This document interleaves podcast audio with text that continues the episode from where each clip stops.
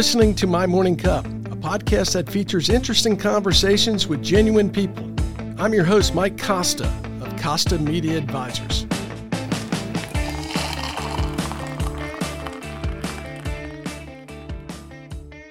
My guest this week is City of Chattanooga Mayor Tim Kelly. Mayor Kelly is a native of Chattanoogan. He graduated from the Baylor School in 1985, went to Columbia University in New York, and received his MBA from Emory.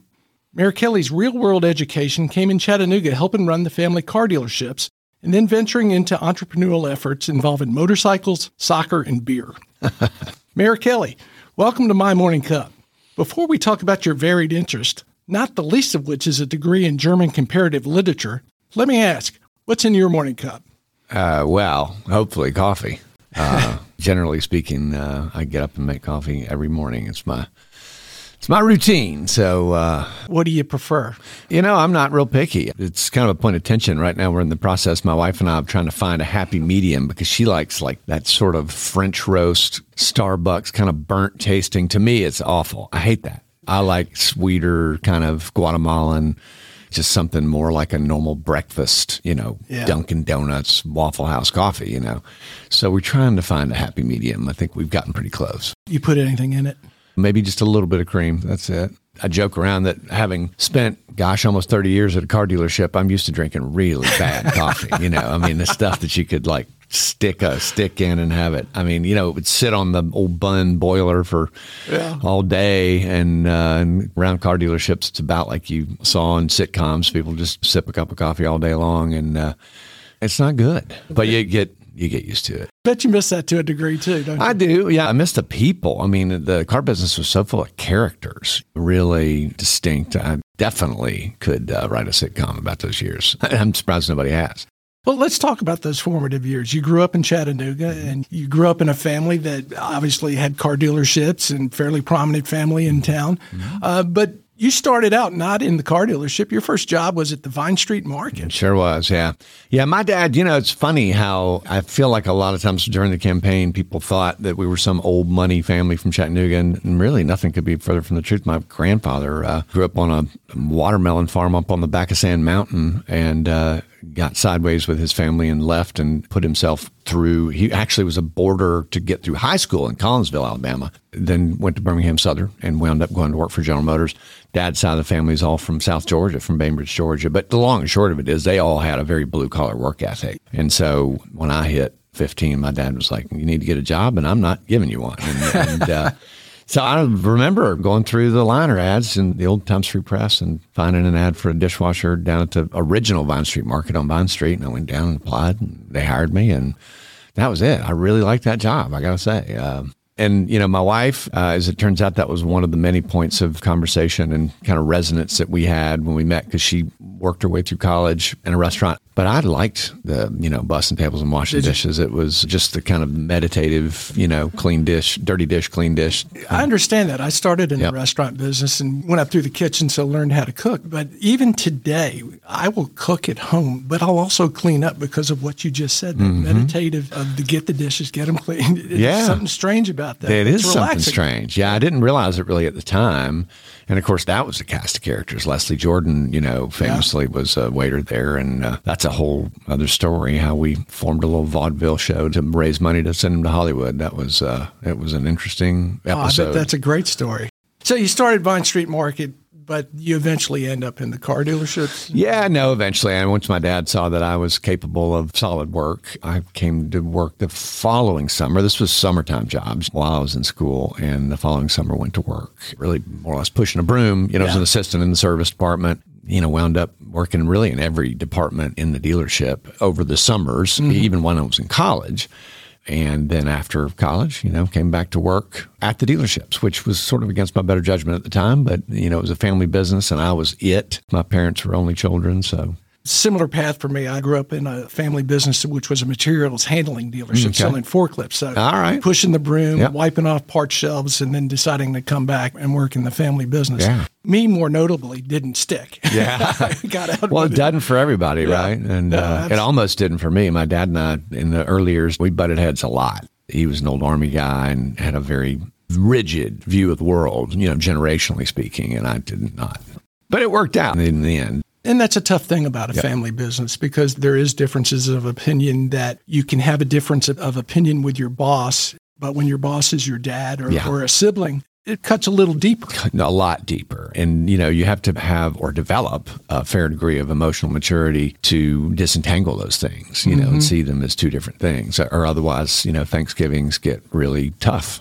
I think that was my problem in the family business. Yeah. I could not separate those. Yeah. And, and fortunately, I'm one of seven, so I had plenty of siblings who could fill that role, and I was able to go out and do my own thing. Yeah, well, that's good. And I didn't. And I'm glad. Look, I'm really glad I came back to Chattanooga. I love Chattanooga. It took me years to realize I, I really came back from New York for Chattanooga more so than the car business, right? And a Yeah. sense of kind of filial piety because I knew my parents really wanted me back here and they really wanted to see the business continue. But it's not easy. Every family business needs group therapy. There's no question about it.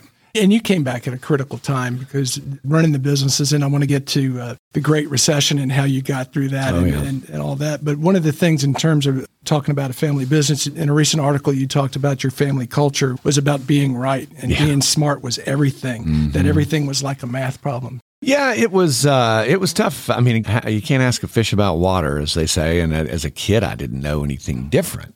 But my mother was a Phi Beta Kappa at Vanderbilt, which was unusual at the time for having gone to school in the early '60s. Very, very smart woman.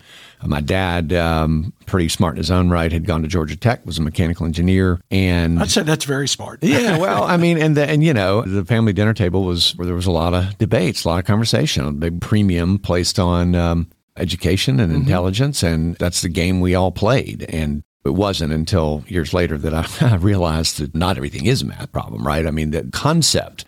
Uh, I think we can all probably thank Oprah Winfrey for it, but like just popularizing the notion of emotional intelligence as Yeah. opposed to just looking at everything like a math problem is really, really important.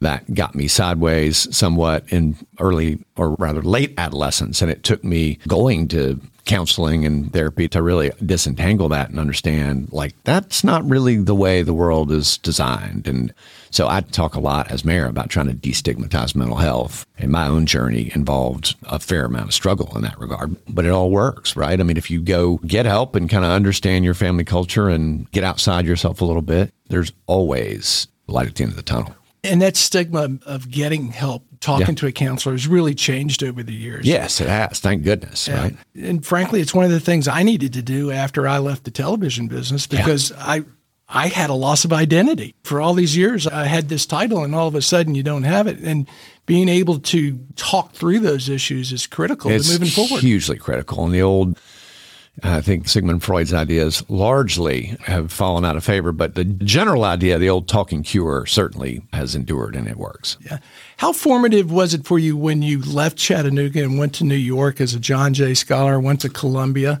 Uh, And not just the Columbia experience, but some of the extracurricular activities you got into, like playing drums. Yeah, it was huge. You know, my sister, again, having come out of this very intellectual background, my sister uh, went to Harvard and she was always sort of the pure academic. And so, uh, really, as much as anything, I know it sounds silly, but out of a sense of guilt, I applied to all those schools and then got this offer from Columbia and thought, wow, okay. So I went up and visited, met some other really cool guys that said, yeah, we ought to probably do this. And so we all sort of jumped in together.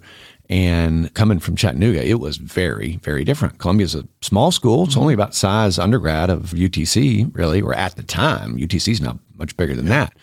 But going to school in Manhattan is quite an experience and, and a kind of a crucible in a sense, right? High attrition rate. I think still to this day, maybe the highest attrition rate of any Ivy League school because you can be out 24 7, 365 if you don't have the self discipline Oh, you're in a playground. yeah, you are. And, you know, um, I managed it fine. Again, my dad having that military background, discipline was not foreign to me. And so managed to keep it between the ditches. But yes, I was always a drummer. And Yeah. so uh, didn't play my freshman year. But by the time I was a sophomore, I felt like I was on top of things. So Didn't you take had a band? Yeah, Oh, yeah. You What's know, the name? Oh gosh, played in a couple of different ones, but the one we mainly played in was called Curving Dog. the thing about it is, you know, drummers don't name bands. Drummers generally join bands, and so uh, I've probably played in seven different bands over the course of my life. I'm not proud of any of the names, right? it is what it is, as they say. But we played some really cool places. We got to play a lot of fraternity parties and just parties around Columbia, but also played downtown, played CBGBs. Oh, you did know. you? I- at the time, I didn't think anything of it. In retrospect, I'm like, wow, you know, probably a big deal. Legendary place. Played a place called Maxwell's, which at the time just closed, but in indie music circles was a big deal over in Hoboken. Probably at that age, that was really when the New York punk scene was at its top. Talking Heads and Blondie. Oh yeah, and all those. it was a little after that, so this would have been 86, 7, 8, You know, Yeah. so it was a little late. Little. I mean, when I was a senior and graduated, it was when the Pixies Doolittle came out, and I still think that's one of the best albums of all time. But it was a great time. There's no bad time to Yeah. to be there. It was super interesting. So while you were there and experiencing these things, were your thoughts of I'm going to go back to Chattanooga and work in the car dealership, or did you start thinking, you Hell know what. I'm going to? no, no, I did not. I mean, I didn't know. It was interesting. You know, I still or did when I had time to interview for Columbia. You know, kids coming through, and you know, there there are plenty of kids. Nothing wrong with it, right? But there are kids you interview in high school, like I want to be a dentist. You know, Yeah. and great, okay, and so they're on this pre med track. But I didn't, right? I mean, I think the idea of a liberal arts education is to go learn how to think as much as kind of what to think, and so I did not. I was somewhat aimless and knew that if I got a good liberal arts education, it would be kind of a movable feast. I could do what I wanted with that. But no, until I got to my senior year and the walls started closing in a little bit, I hadn't thought a lot about what I was going to do. Well, I say that. I mean, I really thought, I mean, most of where I spent my time was in journalism. I wrote for the paper, a couple of different versions of the paper, the Columbia Spectator, and then uh, the Federalist paper, which was formed and run by none other than uh, current Supreme Court Justice Neil Gorsuch. And then uh, was an intern at The Nation. So I was all over the place politically. But it occurred to me after having done those internships that A, it was kind of uh, disillusioning, and B, didn't pay anything. No, and, and I've never been a big not. materialistic person, but it just was not compelling enough. but you got to live, you know. Well, you got to live, right? Exactly. And at the same time, I had developed an affection for the people, if not the business in the car business, working in the summers there. And I thought, you know what the hell? I'll go back and try it. And I've got this sheepskin. If I need it, if I can, you know, bolt out of here. And, uh, you know, the rest is history. what year did you start working full time in the car business? 89, July of 1989. So you go back. What did you come in as? Came in as uh, a salesman. So, as it turns out, uh, a little bit of Chattanooga car business history. My grandfather, Jim Ayers, took over a dealership here after the Great Recession that was then Cadillac Oldsmobile LaSalle of Chattanooga. Of course, LaSalle went away. People don't even remember that car brand. I can't even tell you when it went away. And then when he died in 19, he died the year I was born, uh, a little later that year. It was Cadillac Oldsmobile, Ayers, and General Motors. At that time, the domestic brands were so dominant that the General Motors came in and said, You have too much market share with Cadillac and Oldsmobile. And they told my dad, You need to break them up and keep one, sell the other. So they pulled a Ma Bell on you. Yeah, and themselves internally, right? Yeah. But uh, again, I don't think my dad was too bothered by it. But he picked Cadillac and sold Oldsmobile to none other than John Hicks, who people remember that were in Chattanooga in the 80s, had this huge auto park, went out and started this giant empire. Really, the first guy who accumulated a ton of auto brands, including Subaru. And then in the late 80s, we had a little short, sharp recession, if you recall, and he went out of business. And we picked Subaru up. And so that was, in fact, the summer before I came back to work, my dad was like, okay, this is happening. What do you think? If we had to pick up one of these brands, which one do you think we should pick up? And I had some friends that had had Subarus and knew they were solid cars that really just hadn't been marketed very well. And so that's what we did. So my first job coming back to circle back around was really to get Subaru organized and set it up as a brand. And I was kind of like the import sales manager. At that time, it was Cadillac Saab and Subaru. You know, Saab was always a low volume brand, still one of my favorite car brands ever. But so that's what I did. So you come up through sales. At what point did you take over management of the dealership? That would have been around 1999, about 10 years later. That was when I became the general manager. And my dad, you know, he still was sort of there on a daily basis until, gosh, probably mid 2000s. But uh, yeah, that in 99 or so. So fast forward a bit, mid 2000s, we had the Great Recession and really a contraction, not just the car business, but pulling dealerships. And it really affected a lot of people, Yeah. changed the business model. Talk a little bit about how you got through that and some of the decisions you had to make. It was very rough. Definitely the toughest patch in my business career. And somewhat like you, really had a, a crisis of identity in that what happened was in 07, of course, General Motors folded. I mean, nobody saw this coming, right? And the irony of it is to back up, General Motors had been asking me, because again, I had just kind of taken the reins and was really just kind of starting to hit my stride and in the business really felt like I had a grip on things. And so they had said, hey, come buy this dealership out on Highway 153 and consolidate. Their plan was Cadillac, Hummer, and Saab in one showroom, Pontiac, Buick, and GMC truck in the other. I think they'd already folded Oldsmobile at that point. And so, of course, I'm like, yeah, great, do it. Bought the dealership and then went about trying to acquire the brands. We already had Cadillac Saab and we left Subaru downtown. In any event, right, a little bit later, like six months later, the cockeye hits the fan. And to make matters worse, we get a letter from General Motors saying we're contracting, changing things around. And since they filed bankruptcy, and they did, they were able to, which again, we never saw coming, sort of negate all their old contracts. So they just said, forget about all that. You don't have Cadillac anymore. We lost Cadillac, we lost GMC, we lost uh, Hummer. Of course, that just went away completely. And they gave them to other dealerships. Just arbitrary decision on their part. Totally arbitrary. There was a guy named Steve Rattner who um, I mean, to be fair, what did he know? I mean, the whole reason General Motors filed bankruptcy, it was a pack of absolute fools. And it wasn't a secret. Wall Street had been criticizing them very heavily for quite some time. But in any event, they drove the bus over the cliff and shouldn't have surprised anybody. But in so doing, they go to this Rattner guy who was the Wall Street analyst who followed him and said, Oh, you guys have got this Saturn brand. It's doing great because they just were mimicking Toyota's model. Well, there was nothing particularly special about Saturn. They had just, again, mimicked Toyota's model. But anyway, nothing against the Saturn guys. And of course, Integrity now has it because they had Saturn. They just gave them the brands, right? Because the idea is, well, they'll be much better off. Nobody's really done this, but if you go back and look at the market share, they weren't particularly great operators, but it is what it is in retrospect it caused us to I mean, man, I had to scramble to sell all the inventory that I had when the business was completely dead,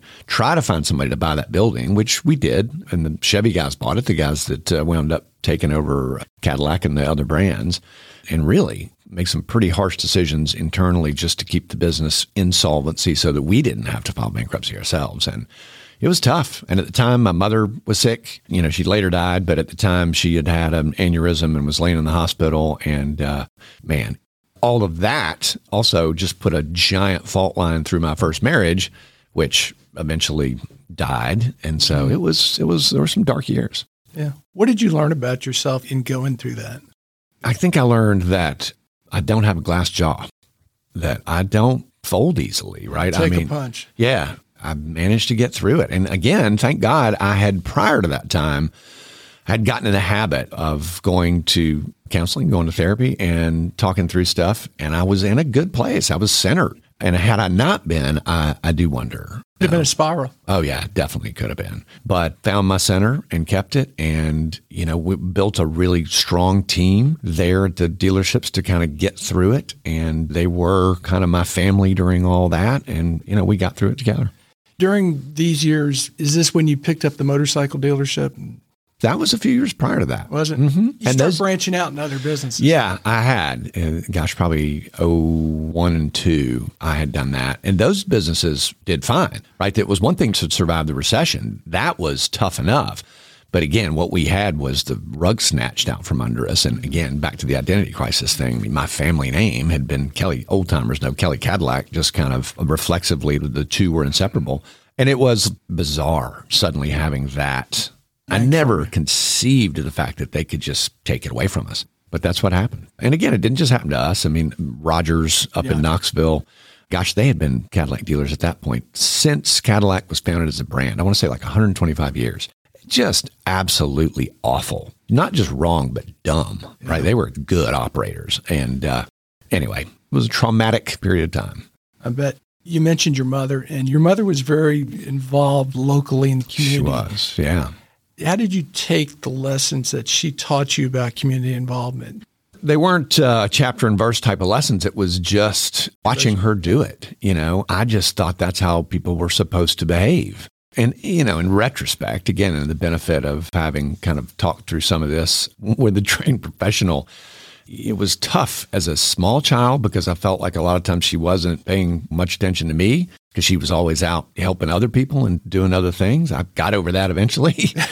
but that's what she was doing. You know, she was born probably 10 years too early, right? She would have been a great CEO or a politician or something in her own right. But mm-hmm. in the world that she was born in, all that was available to her was basically the junior league. But by God, she leaned into that. She did a ton of stuff in the community, both with the girls club, the junior league, multiple nonprofits here.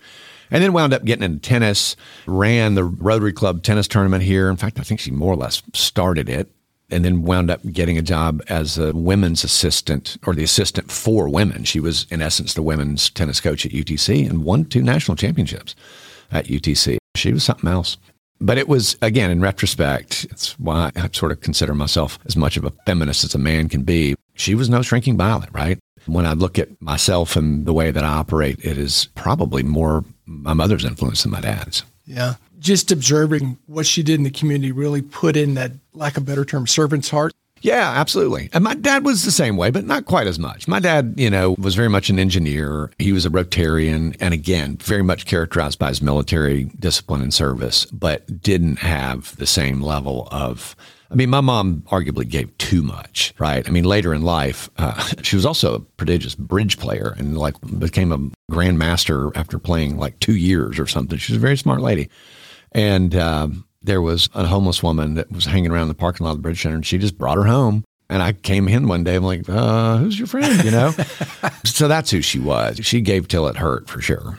I'm sure that all had an influence of your decision to run for mayor, and we're going to get to that in a minute. But mm-hmm. I want to talk about a couple of your other businesses, the more high-profile, sexy businesses, soccer and beer.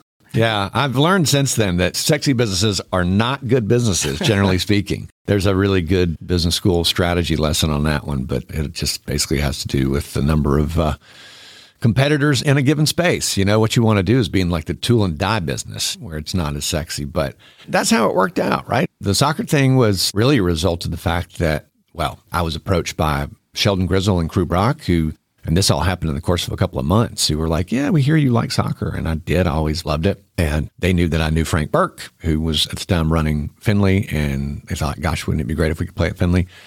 And I was one of the few guys in that original founders group who had a strong business background. And so, as it turns out, you know, I wound up doing all the sponsorship and a lot of the more business related mm-hmm. activities there.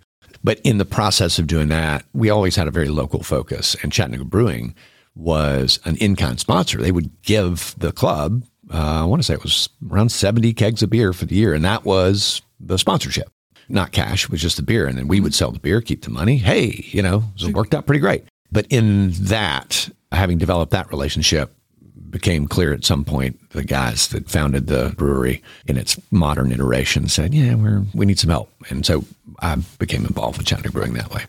Are you surprised at how Chattanooga Football Club really established itself in this town? Because it, yeah. really is a passion with the fans, the Chattahooligans. You know, hindsight's twenty twenty, and in some ways it's really surprising. And in some ways, it's not surprising at all. You know, reality is always version of the past made manifest, right? So I mean, it, it is what it is, right? So the question is, why was it so surprising? Mm-hmm. And I mm-hmm. think it was surprising because people didn't think of Chattanooga as a soccer town.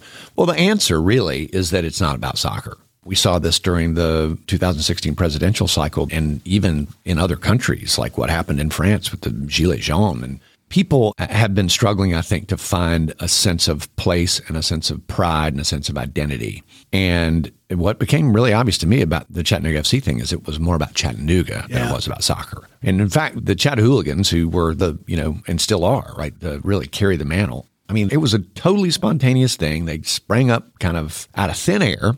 And if you talk to them, and many people have, because it was such a wild phenomenon on a national scale. I mean, they've been interviewed by a lot of soccer press mm-hmm. from around the country and in fact around the world, they would tell you that it really wasn't about soccer, that it was about like having a strong sense of pride about Chattanooga, which a lot of people do. This gets back to the mayoral thing, but not having a way to galvanize it, right? Not having a flag to rally around. And that's what the club became.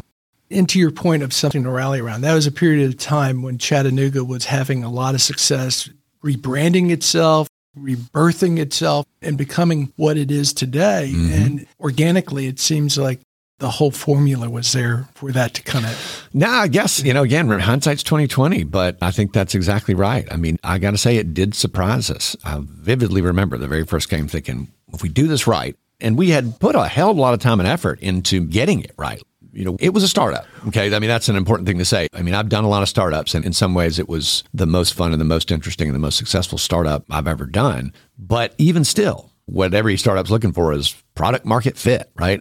And we were thinking if we could get 500 people to show up, that would be awesome. And we had 16, 1700 people show up in the rain. I'm like, okay, well, I think we're onto something here. And, you know, before long, we were putting eight, 10,000 people into Finley, and the rest is history.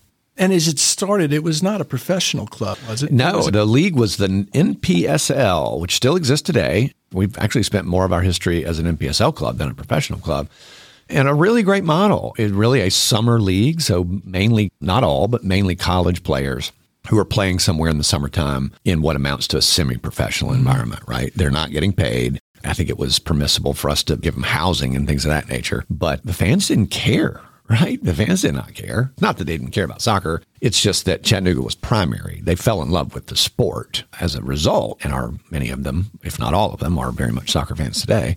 Although a few notably are not. A few are literally there just for that community phenomenon. So we trucked along for a number of years as a three, four month a year league, did very well. And then the momentum we were getting we were getting quite a lot of people wanting us to become professional to have a longer mm-hmm. season.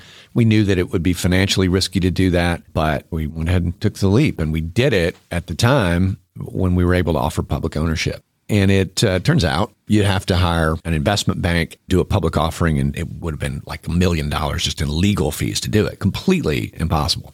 And a few years later, we kind of went back to it again because, you know, we're not a franchise, right? American sports is full of these models that are owned by generally private equity or private investors. And if they don't get what they want, they move. And what we said, which is very, very different, we're not completely unique in this way, but it's still pretty unusual in the United States, although it is universal in the rest of the world. You don't have franchise sports moving around in the rest of the world, certainly not in Europe or Latin America. But we said it's in our name. We're never going to move. So why would we not sell our shares to the public if we could figure out a way to do it? And in the latter years of the Obama administration, the Jobs Act passed. Really never got the fanfare that it deserves because the whole idea was to kind of democratize capital and push investment from Wall Street to Main Street so that people could invest in bakeries and breweries and it turns out soccer clubs, right? Made it a heck of a lot easier to do. So you have platforms like WeFunder, which is what we used, Republic. There are others that do this, and they put companies up, and you can go and sell, you know, equity crowdfunding they call it. You can sell shares in your business to the general public through these platforms. And we were the first sports club to be able to do it, so we were proud to do it. We raised, uh, gosh, nearly a million bucks. And to this day, almost a third of the club is owned by the uh, general public and investors from all over the United States, every state, and 30 countries around the world. And you have your owners sitting in the stands. Absolutely.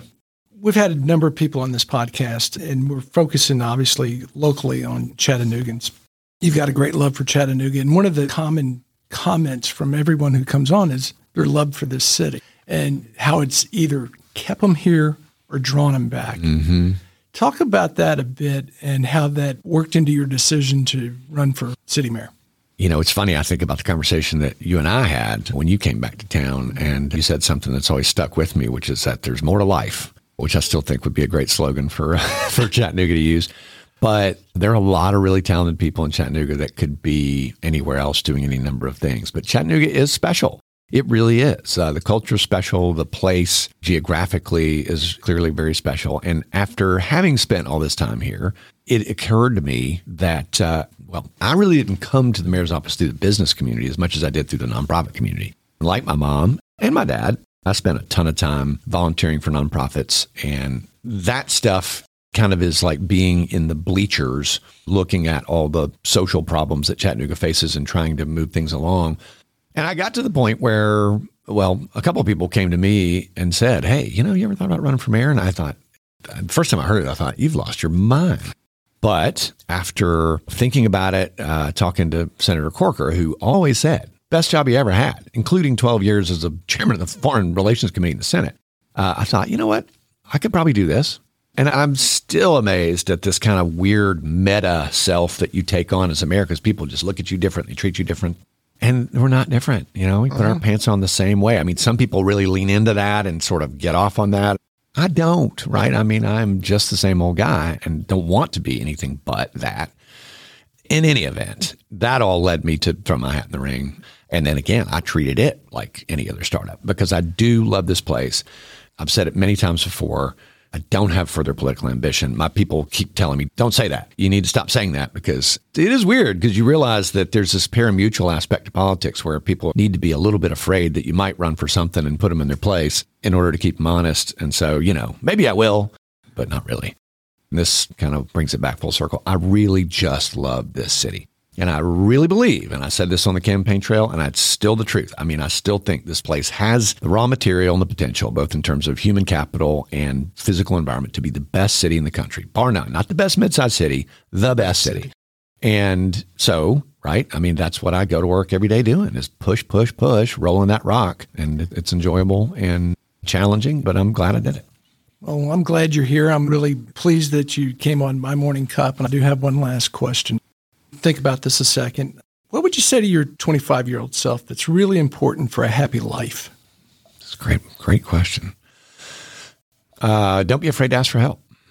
That's a big one. Yep. Because so many people don't ask for help because they're afraid that it's going to show that I don't know what I'm doing. Well, you know, particularly white guys of our vintage, right? I mean, again, having come from a military background with my dad, it was this sort of, you know, um, very hardcore, rub some dirt on it uh, mindset, right? And uh, yeah, that gets you in trouble fast, right? I mean, yeah. learning to be vulnerable and realizing you don't know everything, and then that's okay, and that it's okay to have bad days, and you don't need to do it alone. And, uh, you know, there's that old African proverb about you want to go somewhere far, you have to go together, right? It's okay to ask for help. And not only that, but you're going to need help. Yeah. Nobody can do it alone.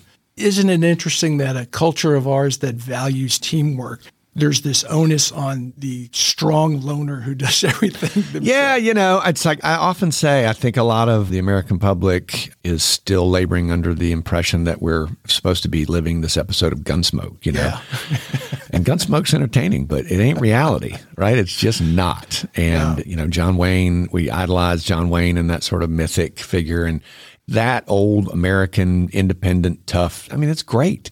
I mean, and it's great to be in that modality at times, but it's not normal or healthy to try to be that person all the time. And by the way, John Wayne certainly was not that person. No. all the time, no. uh, if not even most of the time. You've made some great points. It is about working together. It's about asking for help. And frankly, it's about admitting to your vulnerabilities and facing them. That's exactly right. It's been a fascinating conversation, Mayor Kelly. Thank you, sir. Tim, Thank thanks you. for being here. Likewise. Thanks for listening to My Morning Cup, a podcast by Costa Media Advisors. If you like this episode, please share it with a friend. I release a new episode each week, so be sure to subscribe on Spotify, Apple, Google, or wherever you listen to podcasts.